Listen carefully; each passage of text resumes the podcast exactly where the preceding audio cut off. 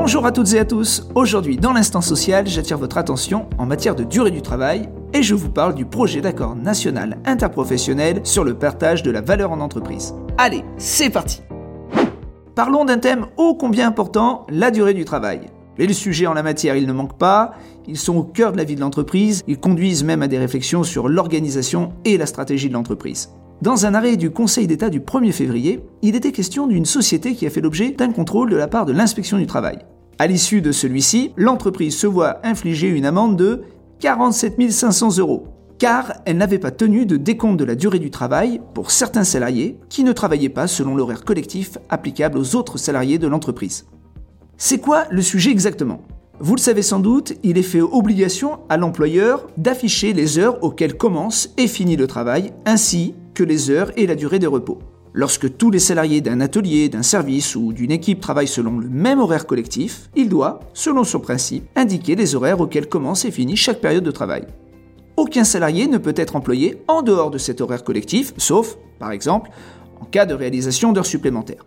Alors, que se passe-t-il si des salariés travaillent en dehors de l'horaire collectif?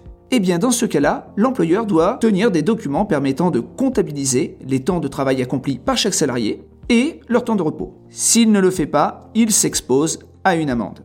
Dans l'affaire concernée, l'entreprise affirmait qu'il n'existait qu'un horaire collectif applicable à tous les salariés. De l'autre côté, l'inspection du travail avait constaté au cours de ses contrôles que l'horaire collectif était fréquemment anticipé ou dépassé avec des amplitudes importantes pour certains salariés. Du coup, elle en a déduit que l'horaire collectif établi par l'entreprise n'était ni respecté ni appliqué pour une partie du personnel. Le litige est remonté jusqu'au Conseil d'État qui, comme les juges du fond, a considéré que l'amende n'était pas justifiée. Pour en arriver à cette conclusion, il s'est fondé sur le principe de l'égalité des délits.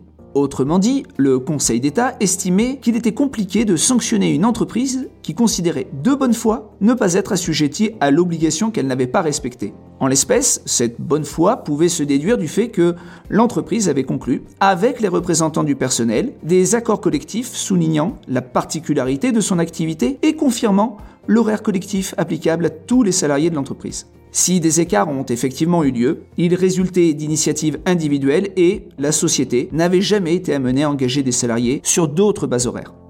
Si je mets de côté l'intérêt de l'argument avancé par le Conseil d'État, en pratique, cet arrêt nous conduit à nous interroger plus largement sur nos pratiques en matière d'affichage, de contrôle et de suivi de la durée du travail. Par exemple, avez-vous fait le point sur vos affichages? Sont-ils à jour?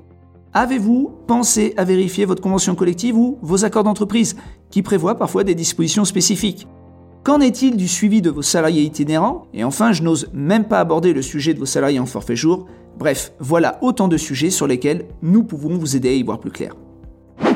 Vous l'avez peut-être vu, les partenaires sociaux sont parvenus à un projet d'accord national interprofessionnel, ANI, portant sur le partage de la valeur en entreprise. Celui-ci est ouvert à la signature des syndicats et pour l'instant, deux organisations syndicales se sont déclarées favorables à la signature, la CFDT et la CFTC. Alors, que prévoit cet accord? Dans les grandes lignes, les principales mesures portent sur l'obligation pour les branches professionnelles de négocier avant le 30 juin 2024 un dispositif de participation pouvant être appliqué par les entreprises de moins de 50 salariés avec une formule pouvant déroger à la formule légale. Du coup, à compter du 1er janvier 2025, les entreprises de 11 à 49 salariés devront mettre en place un dispositif légal de partage de la valeur, c'est-à-dire de la participation, de l'intéressement, une prime de partage de la valeur, etc., dès lors qu'elles remplissent les conditions suivantes, être constituées sous forme de société et réaliser un bénéfice net fiscal positif au moins égal à 1% du chiffre d'affaires pendant 3 années consécutives. Autre mesure, les entreprises d'au moins 50 salariés qui remplissent certaines conditions devront, lors de la négociation de la participation et ou de l'intéressement, également discuter de l'insertion d'une clause spécifique portant sur la réalisation d'éventuels résultats exceptionnels de l'entreprise. S'agissant des plans d'épargne salariale, il est envisagé trois nouveaux cas de déblocage anticipé, les dépenses liées à la rénovation énergétique des résidences occupées à titre principal, les dépenses engagées en tant que proche aidant sous réserve de fournir des justificatifs, et l'acquisition d'un véhicule dit propre, neuf ou d'occasion. Enfin, concernant l'actionnariat salarié, il est prévu la mise en place d'un plan de partage de la valorisation de l'entreprise. C'est quoi? C'est un dispositif qui permettrait aux salariés d'être directement intéressés à la valorisation de l'entreprise et pas seulement à ses résultats. Le texte est ouvert à la signature jusqu'au 22 février. À ce sujet, la Première ministre, Elisabeth Borne, a déclaré le 20 février 2023 lors de la Convention pour un meilleur partage de la valeur du Parti Renaissance. Nous respecterons le compromis trouvé par les partenaires sociaux et nous proposerons la transcription fidèle et totale de cet accord dans la loi. On attend donc l'issue de la phase de signature. Si vous souhaitez une synthèse des mesures prévues par l'ANI, n'hésitez pas à me le demander sur LinkedIn.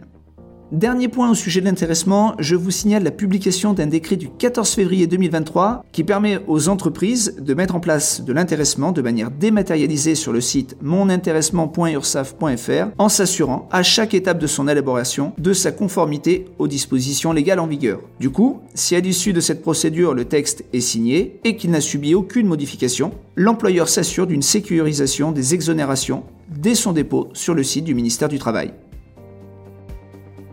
Voilà, notre épisode prend fin et comme d'habitude, je vous retrouve dans 15 jours. D'ici là, prenez soin de vous et de vos proches. À très bientôt.